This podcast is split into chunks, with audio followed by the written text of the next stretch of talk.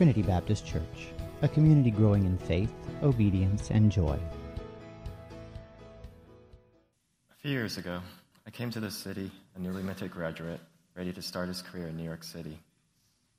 By happenstance, as I was exploring the neighborhood, I stumbled across Trinity Baptist Church.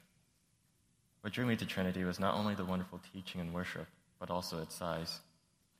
Trinity is not too big that I would feel anonymous, and not so small that I wouldn't meet new people. A Goldilocks church. I also enjoyed seeing different types of people of all ages and different backgrounds intermingling downstairs in the fellowship hall, with kids sipping along energetically. The fellowship of adults, children, and families gave me a sense of warmth. It seemed as if there was an actual community here. But as I started attending more regularly, I started wondering if I truly belonged here at Trinity. You see, there weren't many people my age here. It was sometimes difficult to find people to talk to. It seemed a high percentage of people that attended Trinity already had families and were married, and parents often just talked with other parents. But one Sunday, I heard Pastor Keith give a sermon that urged the church to do more than just attend the church, you must be the church. So I started volunteering around Trinity, first serving communion and then as an usher. But one day, I met a woman downstairs who's now a friend named Shadia. She had also noticed the lack of community for those in their 20s and 30s, and she decided to do something about it. She, along with me and a few other millennials here at Trinity, started a new ministry called The Walk. Through The Walk, we have organized social activities such as apple picking and lunches after church, as well as service opportunities such as serving dinner at the Bowery Mission and doing homeless outreach with Don't Walk By. The purpose of these events is not just about service, but to provide an opportunity for other millennials here at Trinity to meet and connect. Like any new ministry or startup, even, we make mistakes and must often pivot to become more effective. But over the past year or two, as I've started to meet more millennials and see them attending and getting involved, I have a greater understanding of what it means to be the church. It means rolling up your sleeves and doing the work God has called all of us. In the process of rolling up your sleeves and serving and volunteering with others, you do make a place for yourself. If you want to be a part of God's story, then I encourage you to get involved and serve. It is through service and pursuing a common goal that we develop community. My name is Lee Davis, and I'm all in.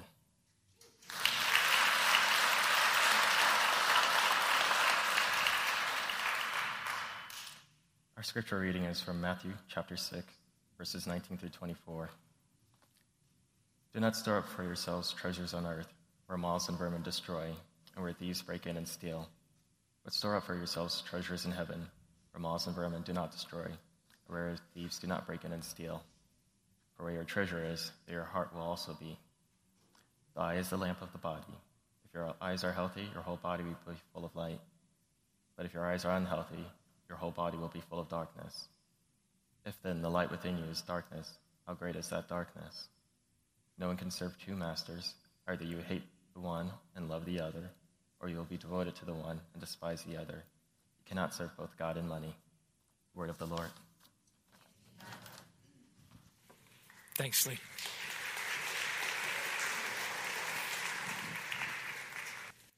Thanks, Lee. So we've um, we've been in this series called All In, talking about commitment and the power of commitments and and what that means in our lives. And because we live in this culture that is is pretty commitment averse. We're, we're afraid to be tied down. We want to keep our options open, you know, waiting for the next thing to come along. And, and we kind of think that there's freedom if we don't make commitments. But what we've been discovering through this series is that really we experience freedom, we experience uh, intimacy in, in relationships when we make commitment. That's where, that's where real freedom, where, where our identity is often found.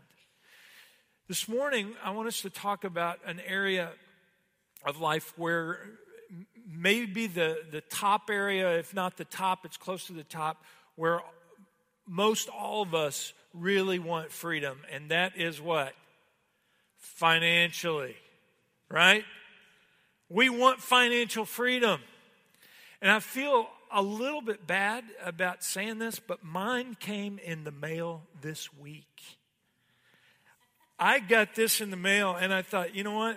I don't know if anybody else got this, but this is my ticket to financial freedom.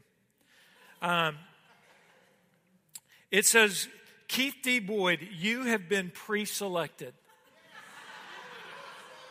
They selected me before they even selected me.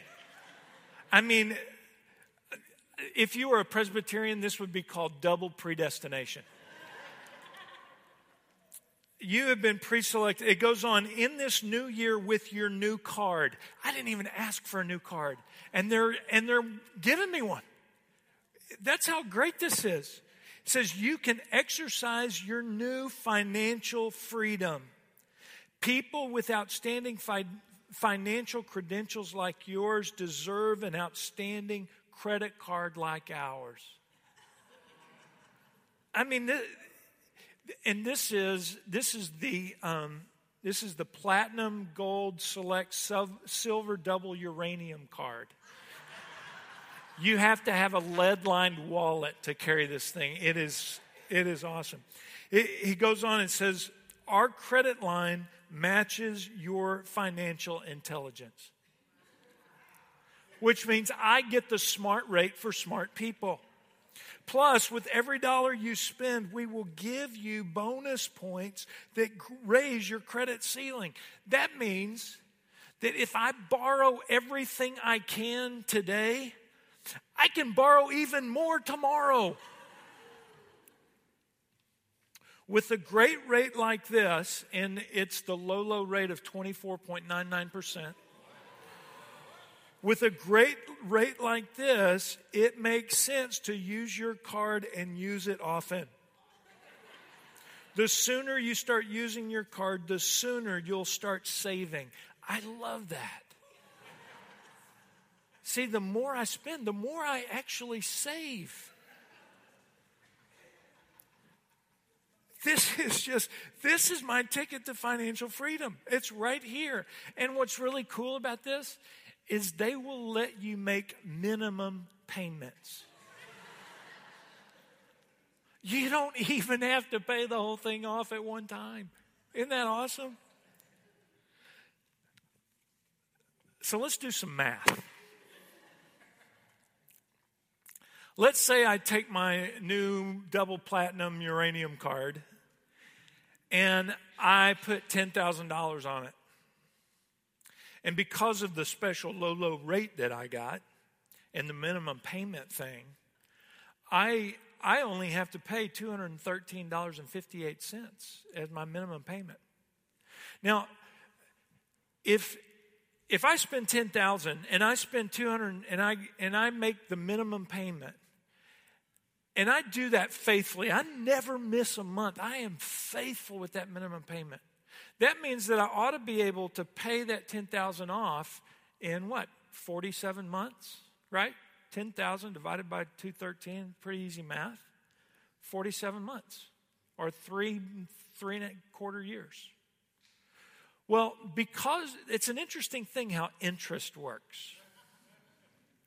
Because if I take that 10,000 and I make the minimum payment every month on time for not three and three quarters years, not four years, not five years, but a decade, never missing a payment, I will have paid $26,930, but now I owe 11,790.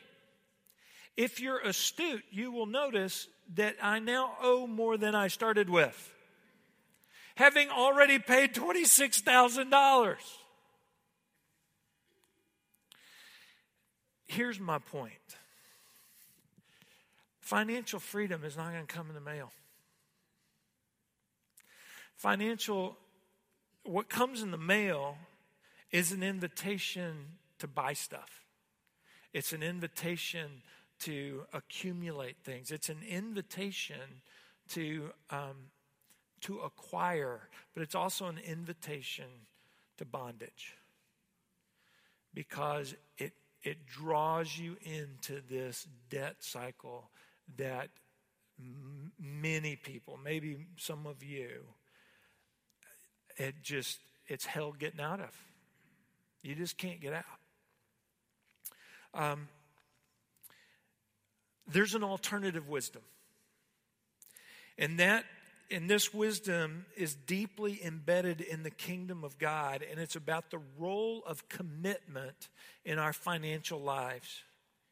And Jesus put it like this Give, and it will be given to you. A good measure, pressed down, shaken together, and running over, will be poured into your lap. For with the measure you use, it will be measured to you. See, this is a commitment that impacts all areas of our lives, including financial. Now, as we get into this, because this is a verse that I'm going to keep coming back to this morning, we need to be crystal clear on something.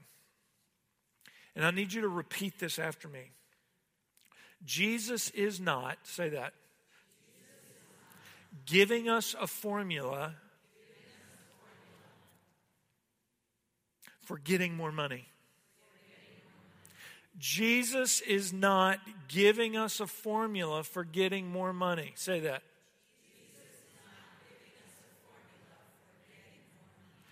Are we clear on that? Because there are people out there who preach that. And we've all heard them, probably. There are some high profile guys out there who take this and they it's called the prosperity gospel, and they use this and say that, you know, giving to God is a way that you can just get richer and richer. That's not what Jesus is talking about. What Jesus is talking about, Jesus is talking about this, this principle of the kingdom of God, that God is a generous God. And God wants to pour out his kingdom into our lives. Um, but he says that, that the measure that you use, it will be measured to you. And so what Jesus is saying is, is that if if I'm just if I'm just a little bit generous, then I'm just going to experience a little bit of the kingdom a little bit of the joy, a little bit of the, the generosity, a little bit of the events, a little bit of the, the things that go along with the kingdom of God and the presence of God. If, because the measure I use, it's going to be measured to me. But if I'm, if I'm really generous, if I use a lot of generosity, then I'm going to experience more of the kingdom of God, more of the presence of God in my life. That's just a kingdom principle.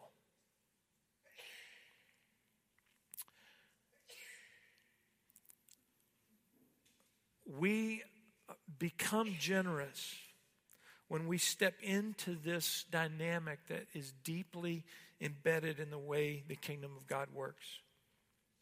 Um, so, a really important question that we need to ask is what measure will I use? Because Jesus says, For with the measure you use, it will be measured to you. Give, and it will be given. And that's not a prosperity deal. That's a, that's a kingdom principle. It's just how the kingdom works. Now, we live in a culture that sends all kinds of messages about, you know, hold on to what you have. But I've noticed over the years that as people grow spiritually, they, there are stages of giving that they go through. And so this morning, I want to I want to talk through these four stages. Um, and as I talk through them, I, I want you to ask I want you to ask two questions. What stage am I currently in? And what stage do I want to be in? What stage do I feel like God is calling me to be in? So you need to ask those questions. Here we go. The first stage is the give nothing stage. And this, this stage, the person is simply not giving anything anywhere. And this is more people than you might think. There's a sociolo- sociologist out of Notre Dame named Christian Smith who's done a lot of research on this. And in his research, he found that, that one out of every five people who, who claim to be followers of Jesus in, in the U.S., 20% of American Christians do not give anything anywhere. That's people who follow Jesus. One in five don't give anything to any anywhere, either secular or religious. Um, and then the percentage goes up for people of no faith. They don't give anywhere. He says that the thinking, um, the the thinking among these people is not that they're they're not you know wrestling with giving. They just don't think about giving at all. What they think about is the stuff they don't have. They're they're not satisfied with where their life is and therefore they keep looking for other things to spend their money on here's what the scriptures say this is from the book of Ecclesiastes. Whoever loves money never has enough. Whoever loves wealth is never satisfied with their income. You see, people who don't give aren't thinking about the fact that they don't give, they're just thinking about all the stuff they don't have. And then it's also quite, uh, um, quite common for people who give nothing, which is a lot of people it's common for them to think, well, if I had more money, I would be more generous.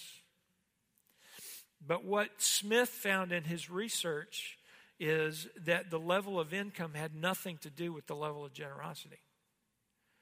That um, generally speaking, people with lower incomes tended to give higher percentages of their incomes than people who had more money. So it's kind of um, backward. Friends, Jesus doesn't say that we need to give when we feel like we have enough. Jesus says, Give and it will be given to you with the measure you use. A lot of times, when, when you get to know God and you begin to pursue spiritual growth, um, if you've been in this give nothing area, then you'll think, well, you know what? I got to get out of that category.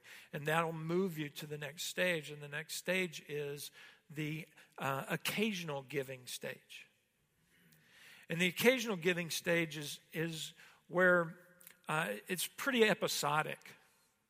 So you come to church and the, the offering's being passed, and you feel kind of guilty about not putting anything in because the person next to you did. And so you open your wallet and you look, and if there's a you know a right size bill in there, you know can't be too small because that'd look stupid.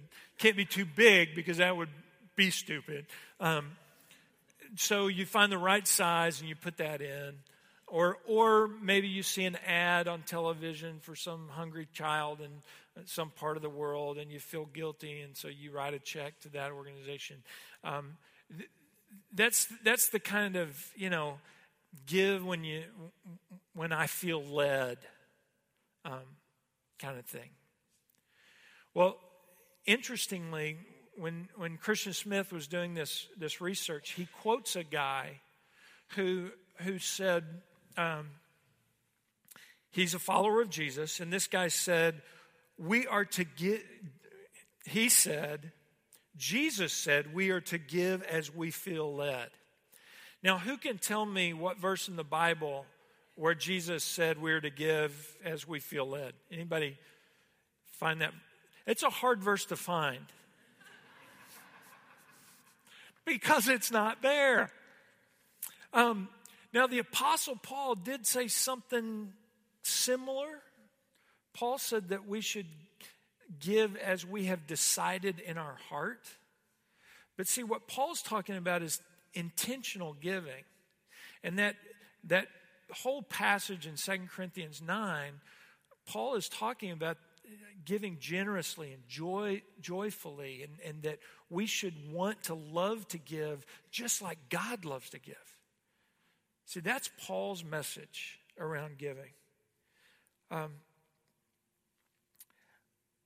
the problem with, with this occasional giving thing is that when I give because I feel guilty, then when that guilt goes away, so does my motivation for giving. Um, I don't know if this is true or not, and maybe you've heard this story, but um, reportedly there, there was a, a an, an anonymous account set up by the IRS where people who had been cheating on their taxes, if they started feeling guilty about that, they could send anonymously money into this IRS account um, so that so that there would be no you know legal repercussions. And um, reportedly, they once got a, a, a, check with a note attached, and the note said, um, "I've been cheating on my taxes for years. Here's a thousand dollars. If my conscience doesn't feel better, I'll send you the rest."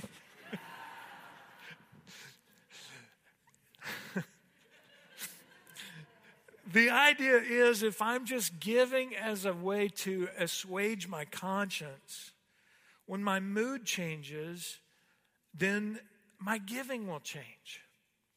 But the Bible teaches differently around giving. Here's what Paul says to the Corinthians He says, Now about the collection for the Lord's people. Do what I told the Galatian churches to do. On the first day of every week, each one of you should set aside a sum of money in keeping with his income, saving it up in other words, giving ought to be systematic, it ought to be proportional in keeping with your income, and it ought to be intentional. Saving it up. And this leads to the next stage of giving that will often occur for people in their spiritual journey, and that's the stage of tithing. And I want to spend some time talking about tithing because um, that word gets thrown around a lot, and, and, and some people aren't really clear on what tithing means, so I want to talk about this. Um, tithing is mentioned quite a lot um, in the Bible, mostly in the Old Testament. And there's a verse in Leviticus where God um, told Israel, He says, A tithe of everything from the land, whether grain from the soil or fruit from the trees, belongs to the Lord. It is holy to the Lord. So that's just representative. There's a lot of stuff about tithing. The point is, is that um, a tithe was to be brought to God. It was designated as God's. They wouldn't even talk about giving a tithe. They would talk about bringing a tithe. They would give an offering, but they would bring a tithe. So, um, what exactly does a tithe, is a tithe? A tithe is 10%. You know, we throw that term around loosely. Some people say, well, I tithed $5 last week. Well, if you made $50 last week, then it would be a tithe to give $5. But a tithe literally is 10%. And to tithe means I give back to God a tenth of what He has given me what He's blessed me with. Now, part of the teaching around um, tithing, because this was the Old Testament's in, in an agrarian economy, they would talk about first fruits. And that would mean that, that whatever the, the first 10% of their harvest, be it grain or grapes or whatever, um, they would take that first percent, first 10%, to the temple, to the, the storehouse, and give that to God. That was first fruits. And so if we were doing thinking of, of it today, it would mean that after I get my paycheck, I would then write a check to God of 10% of that. That would be the first check that I would write. And, and if you're not familiar, a check is a paper thing that works as a substitute for cash. Um, some of you know what a check is. Um, so, anyway, a tithe is, is the first 10% of whatever God blesses me with. Now, some people uh, will say, well, wasn't but, but yeah, that's Old Testament. Wasn't tithing just part of the law that Jesus came to free us from? Uh, no, actually. Actually, tithing predates the law. Did you know that? Moses brought the law, but hundreds of years before Moses was a guy named Abraham. And in Genesis 14, Abraham offered a tithe to a priest named Melchizedek. And many scholars believe, and I happen to agree with them, that Melchizedek is a prefiguring of Jesus. See, Abraham brought a tithe to God long before the law was ever given. So, so tithing is not contained in the law. It, it predates the law. And then when Jesus comes along, Jesus never says, Oh, now that I'm here, you don't have to tithe anymore. Jesus talks about tithing. Matthew 23, he says, Woe to you, teachers of the law and Pharisees, you hypocrites! You give a tenth, you tithe of your spices, mint, dill, and cumin. But you have neglected the more important matters of the law justice, mercy, and faithfulness. You should have practiced the latter without neglecting the former. He says something similar in Luke 13. See, what Jesus is saying is um, tithing's a good thing. You should keep doing that, but, but tithing is just the warm up act. That just that's like training wheels on a bicycle. That just gets you started. That ought to lead you to justice and mercy and compassion and generosity. See, that's what Jesus teaches. One of the ways I think about this is, you know, if I think about if I think about my stuff, and so over here is um, zero, and over here is 100% of what I make. Okay? Zero, 100%. So about right here is 10%. So, what would generosity be for me? Is being generous going to be being right of 10% or being left of 10%? For me, being generous is to be moving right. That's so so tithing is kind of a benchmark. And and I'm talking about tithing not because this is a legalistic thing, but I think that tithing is a good way to think about it because as I look at my, in, my income and I look at my giving, I can, I can determine if, if I'm giving 10% and I'm moving to the right, then God's growing me in generosity. But if I'm moving to the left, then the measure I'm using is not the measure I want to use because it's not the measure that God used with me. Because when we think about the fact that God went all in for us, that He sent His Son, that Jesus died for us, that He has given us His Holy Spirit so that, that we, can, we can live, every gift is a, is every day is a gift for me. Every breath is a gift for me. When I think about God's generosity in my life, I don't want to be left of 10%. I want to keep moving as far right as I can go. Um, here's another question some folks will have when it comes to tithing. Um, people will say, What if I can't afford to tithe? In the research that Smith did, only 10% of the people who follow Jesus give a tithe or more to God. And the number one reason um, behind that was they didn't feel like they could afford to tithe. You know, we tend to think, I can barely make it on, on 100% of my income. How can I make it on 90? Well, here's, here's the thing, guys. God's not asking you to make it on 90. God's saying, Give me the first 10% and let's see what we can do together with all of it. There's a, there's a saying that 20 bucks is 20 bucks. You've heard that saying? 20 bucks is 20 bucks. Meaning, you know, the value of money is the value of money. 20 bucks is 20 bucks. Well, there was a saying in, in the first century church um, five loaves and two fish is five loaves and two fish. Except when you give them to Jesus. Five loaves and two fish, when you give them to Jesus, do amazing things. See, 20 bucks is 20 bucks. Except when you give it to Jesus. Because what he can do with those $20 is so much more than what you can do and what I can do.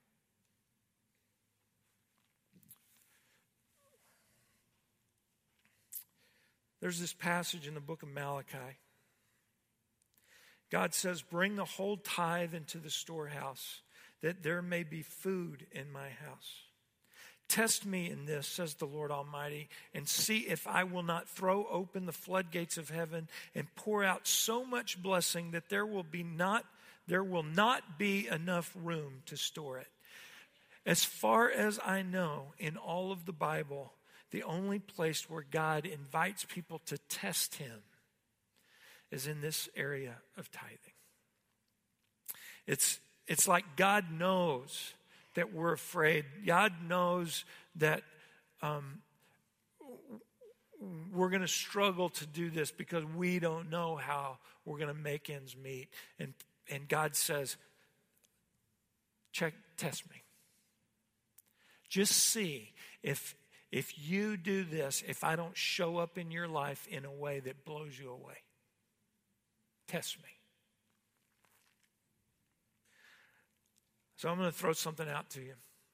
And I ran this past the trustees a couple of months ago, and they mulled on it, and and we talked about it at a, at a meeting a couple of weeks ago, and they said, "Let's go for this." In your bulletin, there's a, an insert. If you'll pull that out, it's called the Tithe Challenge. And there's there's a lot of language on there that that you can read and and and it gets into the specifics. But the idea behind this is very very simple. The idea is for 90 days tithe. That's it. For 90 days trust god with the first 10% of your income and see what happens and if after 90 days, God hasn't shown up in your life in a significant way and or you find that it's unsustainable, if after 90 days you say this tithing thing doesn't work, then you let us know and we will give you back every cent that you've given to the church for the last 90 days.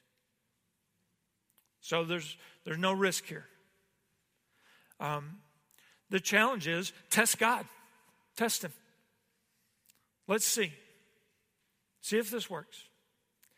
Um, you may want to pray about this for a little bit. You may want to think about it. You may have a spouse that you need to talk this through with. But um, if you want to, you can you can sign up for this this challenge today.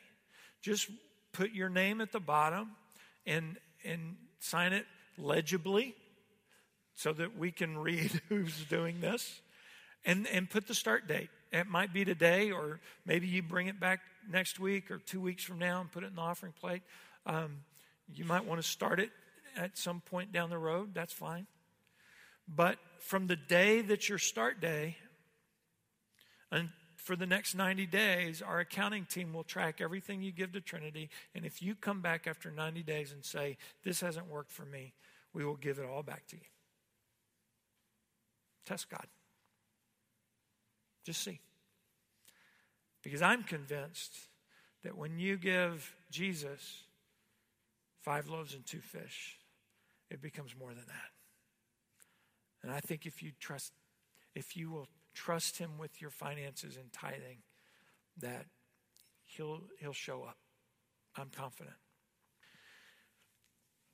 And if you've got questions on that, you can talk to Connie. Connie's one of our trustees, and and um, or you can talk to me, or um, anyway. Give, and it will be given. For with the measure you use, it will be measured to you. And that leads to one more stage that I want to just say a word about um, sacrificial giving. Jesus was watching folks give one time, and there was a widow, and she gave two of the smallest coins that existed. And when Jesus saw her do that, he, he said to his friends, He said, She's given more than everybody else because she has trusted God with everything. And some of you know a whole lot more about that than I do. There, um, there have been seasons in my life when Deanne and I have have decided that we wanted to scale back our lifestyle and give sacrificially um, for a, a, season for a cause. There have been seasons, but um, we don't we don't live in that place. I'll tell you the place we do live. We've uh, since the beginning of our marriage, we we have always tithed at least. We've always wanted to be, you know, at the 10% moving right. And and you you might say, "Well, Keith, you have a good job, you can afford to do that." Well, I do now. Haven't always. I mean, there were the first 3 years of marriage when I was in graduate school, we didn't know how we were going to pay our bills at the end of every month. And um, and yet we the first check we would write every month was was back to God. And so then we would write the checks to pay the rest of the bills and and sometimes you know, it wouldn't cover and we would go okay well we're going to have to hold these two aside and see what God does. And he always showed up. I mean, in crazy ways. I would go out to get in my car to drive to school, put my hands on the steering wheel. I'd feel something on the backside of the steering wheel. There would be a $100 bill taped on it. Um, that happened several times. To this day, don't know who did it, how it got there. Um, we would have, you know, like an $197 in bills that still needed to be paid, and we'd be all out of money. And a few days later, we'd get a check in the mail for 200 bucks from somebody who said, The Lord told me to send this to you. And so we'd pay our bills and then go get a slice of pizza, you know? Um, I mean, I could go on and on and on about God's provision in our life. But the thing is, we just said, you know what? We're going to be faithful to tithe or more because that's what God calls us to. Now, I'm not telling you this to pat myself on the back. I'm telling you this to say that God always shows up. He always does. Sometimes it's not in the way we think he will. Sometimes it's not even financial, but there's another way that he shows up where you go, oh, that's what he was trying to do in my life. The biggest risk you can run financially is to not trust God with your money. That's the biggest risk. Here's the deal um, financial freedom is not going to come in the mail. Financial freedom is not going to come when you have more money. Financial freedom is going to come when you invest wisely. And investing wisely means you invest in the kingdom of God. You see, money doesn't love you. Money didn't die for you. Money can't save you. But God does love you. God did die for you. And God wants to pour his kingdom so generously into your life that he can't stand it. But the only thing is, he has said that the measure you use is the measure that will be used for you. Let's be generous people. Let's be all in with regard to our finances. Let's use a huge measure. Let me pray for us. Lord Jesus, I'm grateful that you have measured um, well that, that the measure you used for us was your life. That you literally went all in for us where you sacrificed your your life so that we might have life. Lord may we recognize that and may that be a um, a motivator for us regardless of which stage we are at in this giving journey. Um, Lord, help us to recognize where we are, and then, Lord, help us to see where you would have us to be. Lord, we want to be generous people. One of the one of the core values of our church is generosity. And the only way that we can become generous is to exercise that giving muscle. And so, Lord, help us to do that for your name's sake. Amen.